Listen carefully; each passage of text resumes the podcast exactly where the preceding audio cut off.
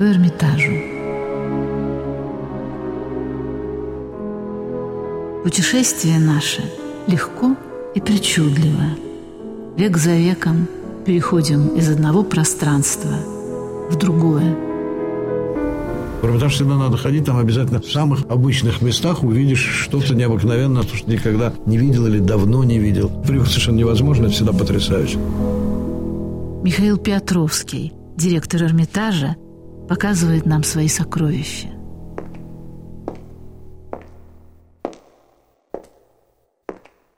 Эрмитажный театр Екатерины Великой.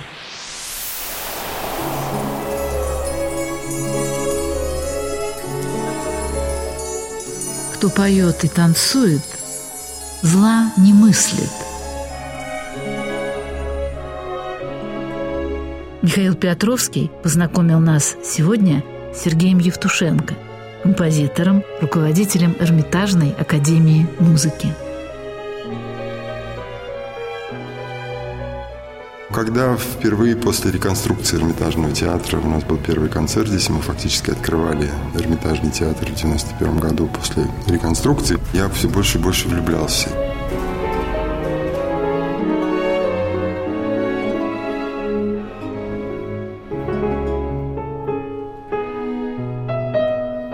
Видимо, каким-то образом весь этот дух театра, который здесь есть, он начинал постепенно в меня проникать. И в моем воображении композиторском начались такие преображения и начали возникать всевозможные картины. Картины, что бы здесь могло быть.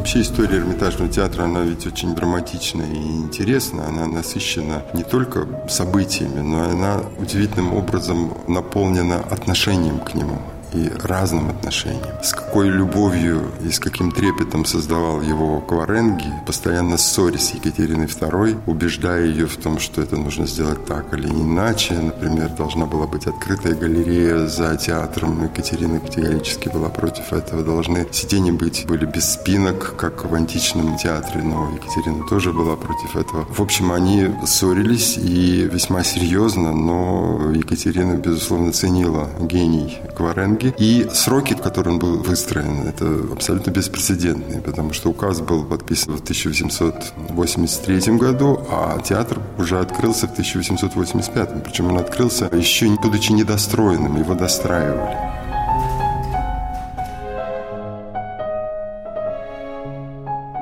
Кваранги пишет, «Я старался дать театру античный вид, согласуясь в то же время с современностью. Он достаточно просторен для того, чтобы в нем можно было давать самые великолепные спектакли. И при том он нисколько не уступает наиболее известным театрам Европы.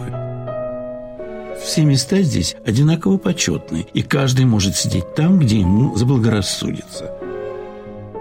На полукруглой форме амфитеатра я остановился по двум причинам. Во-первых, она наиболее удобна в зрительном отношении, а во-вторых, каждый зритель со своего места может видеть всех, что при полном зале дает очень приятное впечатление. Кваренге вспоминал, «Ее Величество иногда берет на себя труд набрасывать мне свои замыслы и собственные эскизы и желает при этом, чтобы я имел полную свободу и возможность привлекать к работе всех художников, которые мне нужны».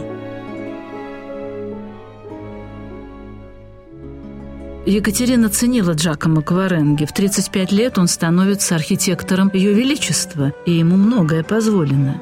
Жизнь мастера в Петербурге была не очень спокойной в личном плане. Тяжело болела жена, умирали дети, и он отважился на просьбу. Попросил после окончания строительства Эрмитажного театра, ввиду многочисленной семьи и бед, вызванных болезнями, поселиться в одном из помещений этого роскошного здания. Лучше всего, чтобы квартира была обращена окнами на Неву. Разрешение было получено, и художник прожил в этом доме до конца своих дней.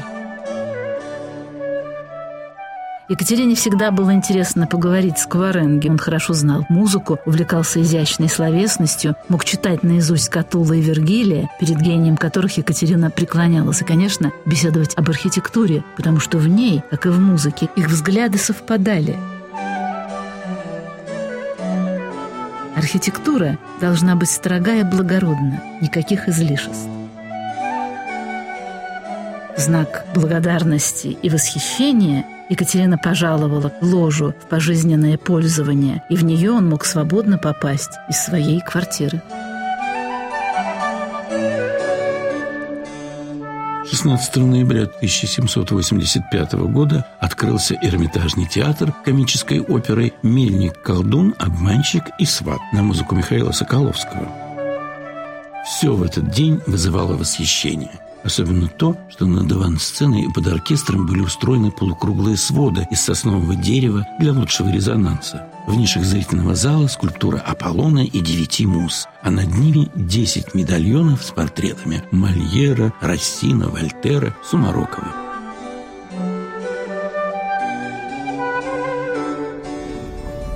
Она была уникальной императрицей. Она писала пьесы, она писала либретто опер, она заказывала композиторам музыку для того, чтобы писать эти оперы. И пьесы для нее были не только выражением своего творческого дара и своих способностей, но они были прежде всего направлены на решение многих политических проблем. Например, пьеса «Богатырь Косометович», которая была написана в качестве такой язвительной комедии, была направлена против Густава III, шведского короля, с которым тогда велась война. И вот этот пример, когда глава государства использует театр в качестве политической арены, ну, может быть, и можно это сравнить с Людовиком, может быть. Но, во всяком случае, в русской истории таких примеров я не припомню. Это была совершенно особо уникальная личность, и поэтому этот театр был, естественно, наполнен вот этой страстью, потому что это было не просто место, куда могли прийти придворные, гости высокопоставленные, где можно было бы похвастаться вот этим богатством и роскошью, а это было живое место, которое непосредственно участвовало в политической и в культурной жизни России.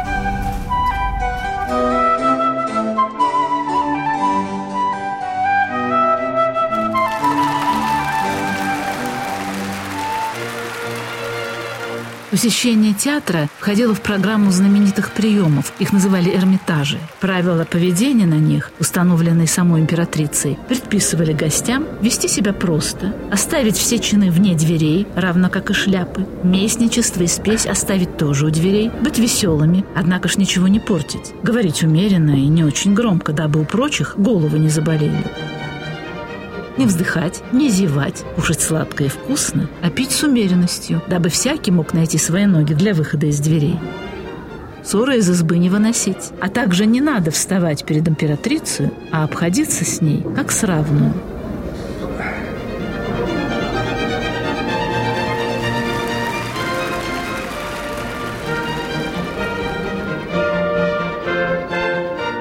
Быть приглашенным в Эрмитаж считалось великой честью. Большие Эрмитажи устраивались раз в неделю, обычно по четвергам. Приглашались иностранные министры, знатные обоих полуперсоны и обыкновенные. Всех вместе до 200 человек. Средние Эрмитажи для более узкого круга людей – Приглашение туда получить было еще труднее. Обязательно был большой оркестр и хорошее освещение – Малые Эрмитажи для избранного очень узкого круга, не более 12 человек. Приемы всегда начинались представлениями. Предпочтение отдавалось обычно операм. Указ Екатерины даже гласил, российский театр нужен не только для одних комедий и трагедий, но и для опер.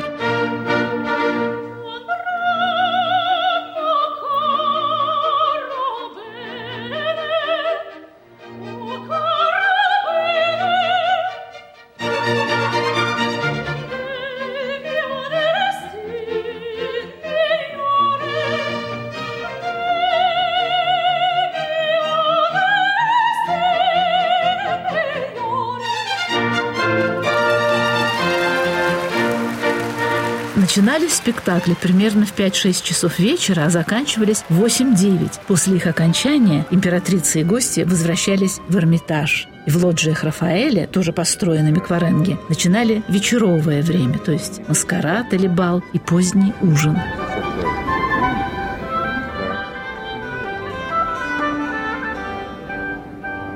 Екатерина говорила, что театр – школа народная. Она должна быть непременно под моим надзором. Я старший учитель в этой школе. И за нравы народа мой первый ответ – Богу.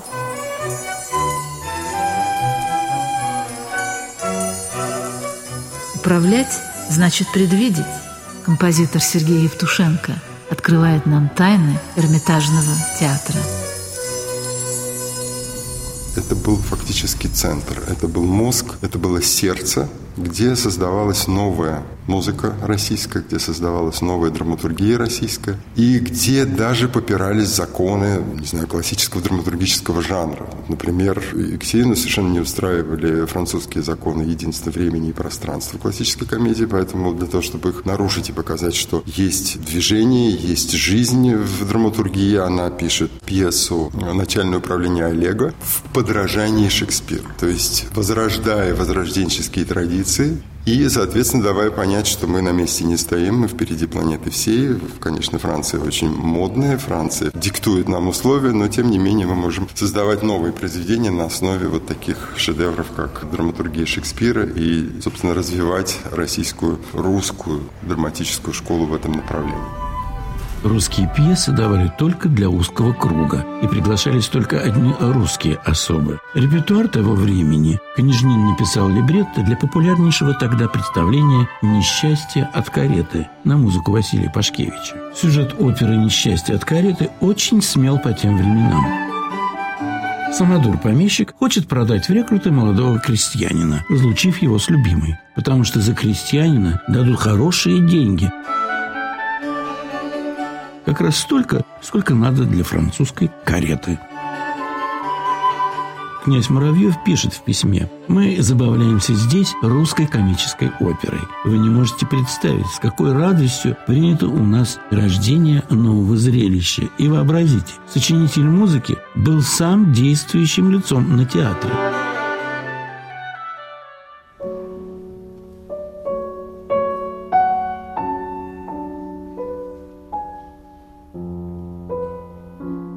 Судьба Пашкевича сложится грустно. После смерти Екатерины император Павел уволит его с единовременным вознаграждением без пенсии в 1797 году. И в этом же году композитор скончается, оставив вдову с годовалой дочерью без средств к существованию.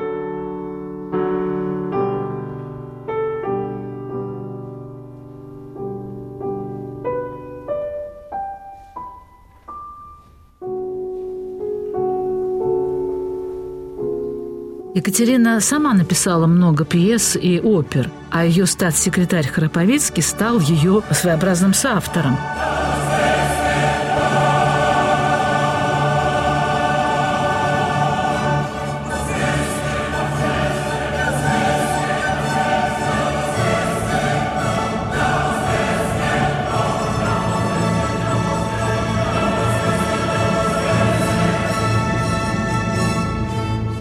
В том, что Екатерине не удавались стихи, а он умел превращать ее прозу в легкие, изящные строфы. Екатерина объясняла свою любовь к сочинительству.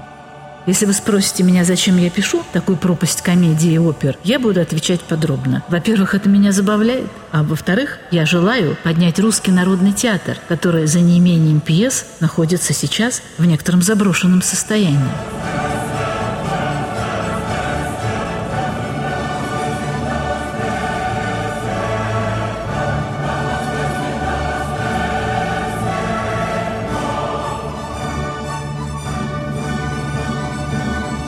Современники вспоминали начальное управление Олега, опера, либретто которой написала сама императрица Екатерина. И рядом с названием ее рукой пометка Пьеса сия – подражание Шекспиру, но без сохранения театральных обыкновенных правил.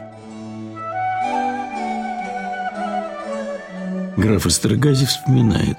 «Я не в состоянии судить о подробности представления, но уверяют, что в этой пьесе много замысловатого. Олег преподает своему молодому питомцу много великих наставлений о том, как нужно жить и править. Поэтому я постигаю восторг зрителей, знающих, кто сочинил сию пьесу. Действительно, Екатерина в такой своеобразной форме давала наставление своему внуку, любимому Александру. Некоторые ее фразы, может быть, есть смысл вспомнить. Например, «Я хвалю всегда громко, а порицаю всегда в полголоса». Нету ничего опаснее, как захотеть на все сделать регламенты.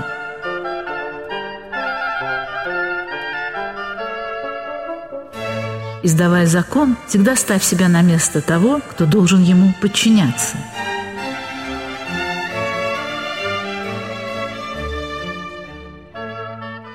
Учтивость основана на том, чтобы не иметь худого мнения ни о себе, ни о ближнем –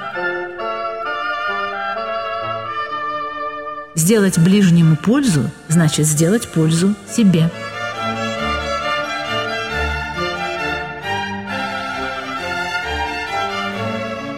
Граф Эстергази был в восторге от спектакля. Что до одежд, то они превосходят всякое впечатление. Это золото и серебро и верность времени соблюдена в них со всей точностью. Уверяет, что постановка стоила страшных денег, кроме расходов на гардероб, примерно 15 тысяч рублей. Премьера прошла с невиданной торжественностью. 600 статистов от лейб-гвардии егерского полка. Хоры исполняли придворные певчие и певчие лейб-гвардейского Преображенского полка. Это одно из лучших зрелищ в мире, вспоминали иностранные послы. Театр – пространство духовного союза, место теснейшего единения людей. Композитор Сергей Евтушенко открывает нам тайны Эрмитажного театра. Я уже не говорю о средствах, которые были потрачены на все это. Один только пример. Стоимость строительства театра где-то обошлась в 40 тысяч рублей. В то время это были баснословные деньги. Это были десятки, может, и сотни миллионов долларов. Я не знаю, сколько. Ну, для сравнения, через сто лет гонорар Чайковского за «Лебединое озеро» был тысячи рублей серебром, что означало возможность купить целую деревню со 100 душами. При этом затраты на содержание итальянской труппы здесь, которая была немногим больше 20 человек, обходилась ей в сумму в 53 тысячи рублей. Вот тот пример, откуда, собственно, берется искусство, откуда берется его развитие, откуда берется все, что мы, собственно, и имеем в качестве базы для развития российской оперы, российской музыки, российской драматургии. Вот этот пример. Поэтому, конечно, чудес на свете не бывает, и, безусловно, для того, чтобы все это оживить и превратить Эрмитажный театр в живущий театральный музей, для того, чтобы воскресить весь тот дух, который здесь был, безусловно, нужны были огромные огромные деньги.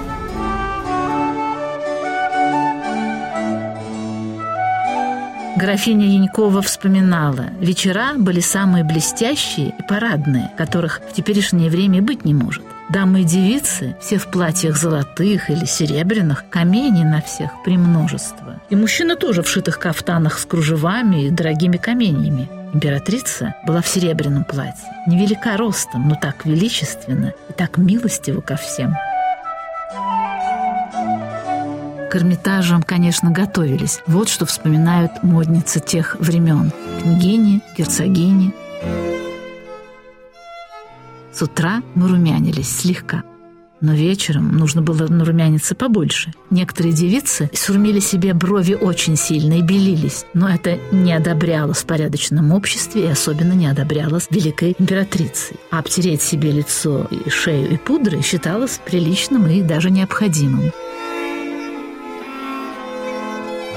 Екатерина любила цветы, особенно примулы, поэтому Эрмитажный театр во время представлений часто украшался этими цветами. Рядом со сценой стояли корзины благоухающих примул. Екатерина говорила, что это цветок богов и вернейшее средство от многих болезней и хворей –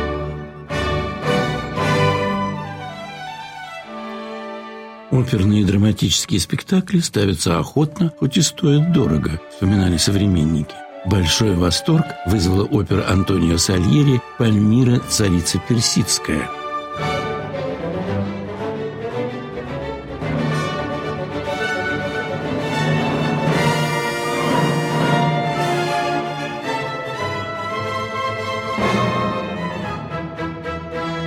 Княгиня Голицына восхищалась. Музыка превосходная, постановка великолепная. Екатерине опера тоже понравилась. Она выразилась так. Спектакль был прекрасен, певцы божественны, и даже изволила представляющих оперу актрис и актеров жаловать к руке.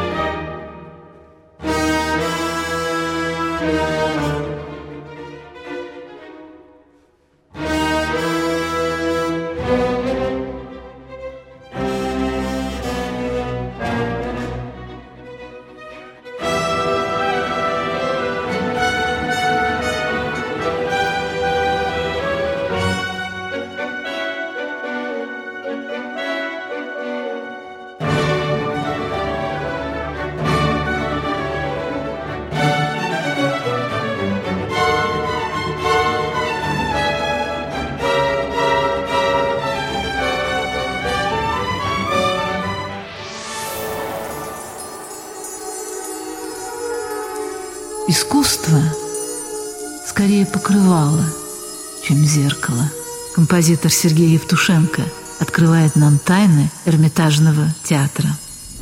А кто же здесь работал, а кто же здесь писал? И вот выясняется, что придворным композитором здесь был Доминика Чемороза несколько лет. Придворным композитором был Джузеппе Пазиелло, который был великим неаполитанским композитором, который приехал сюда по приглашению Екатерины. Потом он уехал обратно в Неаполь, потом в Неаполь пошли войска Наполеона. Он стал служить новой республике, затем республика была подавлена через несколько месяцев, и он попадает в опалу, его чуть ли не сажают в тюрьму. Чемороза, кстати, тоже собирались посадить в тюрьму, еле спасся. И его приглашает Наполеон в Париж. То есть вот удивительная связь. Поэзиелла, который написал здесь одну из своих лучших опер «Севильский цирюльник», не тот, который Россини написал, а тот, который Поэзиелла. И до Россини этот сюжет вот использовался Поэзиелла, и эта опера шла много-много-много лет на сценах и российских театров, и французских, и итальянских. И она, собственно, была самым большим конкурентом для оперы Россини. Поэтому, когда Россини написал своего Севильского, все сказали, что ты с ума сошел. Как можно вообще после Поэзиелла было что-то писать на этот сюжет, потому что это был шедевр. Но, тем не менее, этот шедевр был написан здесь.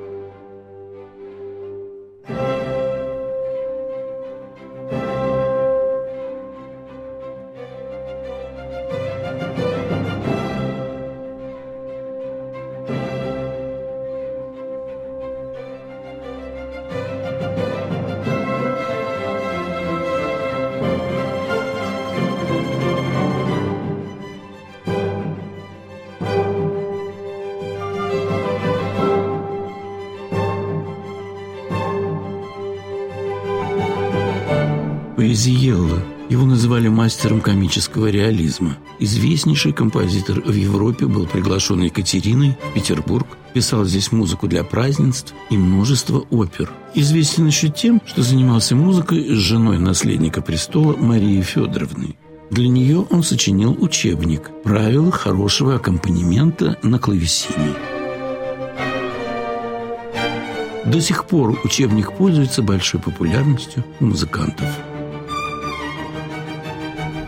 Здесь же работал придворным композитором у Екатерины, а потом у Павла после ее смерти Джузеппе Сарти, который много лет здесь работал. Он написал огромное количество опер, кантат, хоров. И он служил некоторое время у Потемкина. Потом Екатерина обратно позвала его к себе.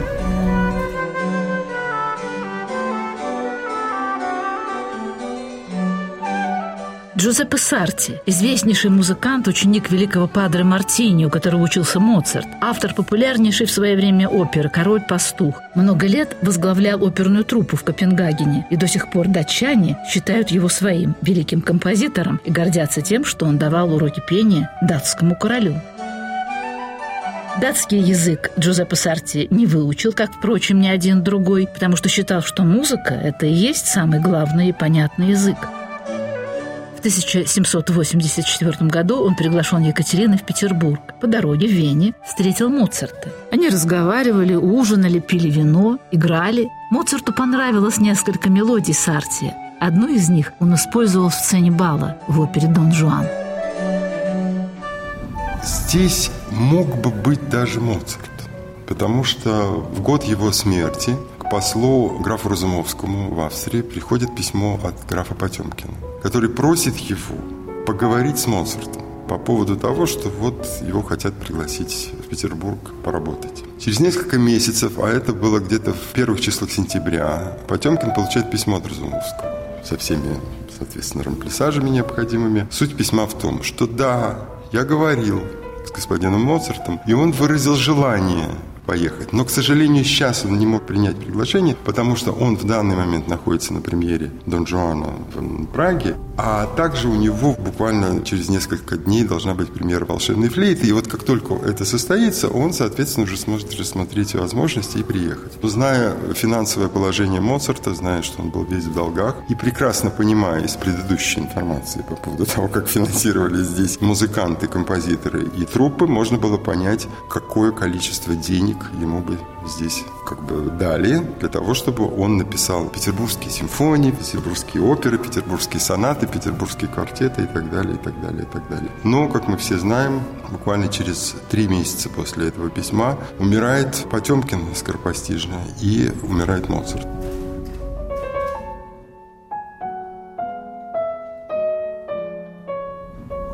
Поэтому вот эта идея, она не была реализована. Но, узнав про это, я моментально отправился в Зальцбург. Поскольку я тогда работал в качестве менеджера директора оркестра Государственного Эрмитажа, которым руководил Саулюс Сандеский со дня его основания. У Саулюса прекрасные связи в Зальцбурге. Он меня, конечно же, познакомил с директором фонда Моцартеум. И мы начали обсуждать, как привести рукописи Моцарта которые хранятся там, чтобы сделать здесь выставку. Ну и пока я это планировал. Пока велись эти переговоры с фондом Моцартеум, я параллельно решил создать такую программу, которая называлась «Только Моцарт». И вот мы вместе с Аулюсом начали, ну, в общем, не хронологически, но самые лучшие его произведения здесь исполнять. Но, а сама идея не только оживить, собственно, Эрмитажный театр исполнением опер, которые ставились в эпоху Екатерины Великой и Павла I, вообще внести в Эрмитаж музыку как составную часть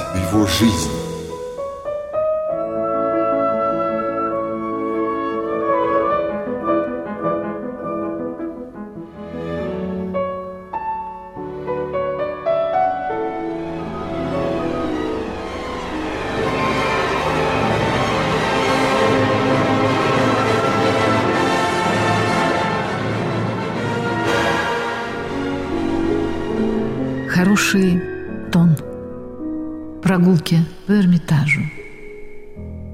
Композитор Сергей Евтушенко открывает нам тайны Эрмитажного театра.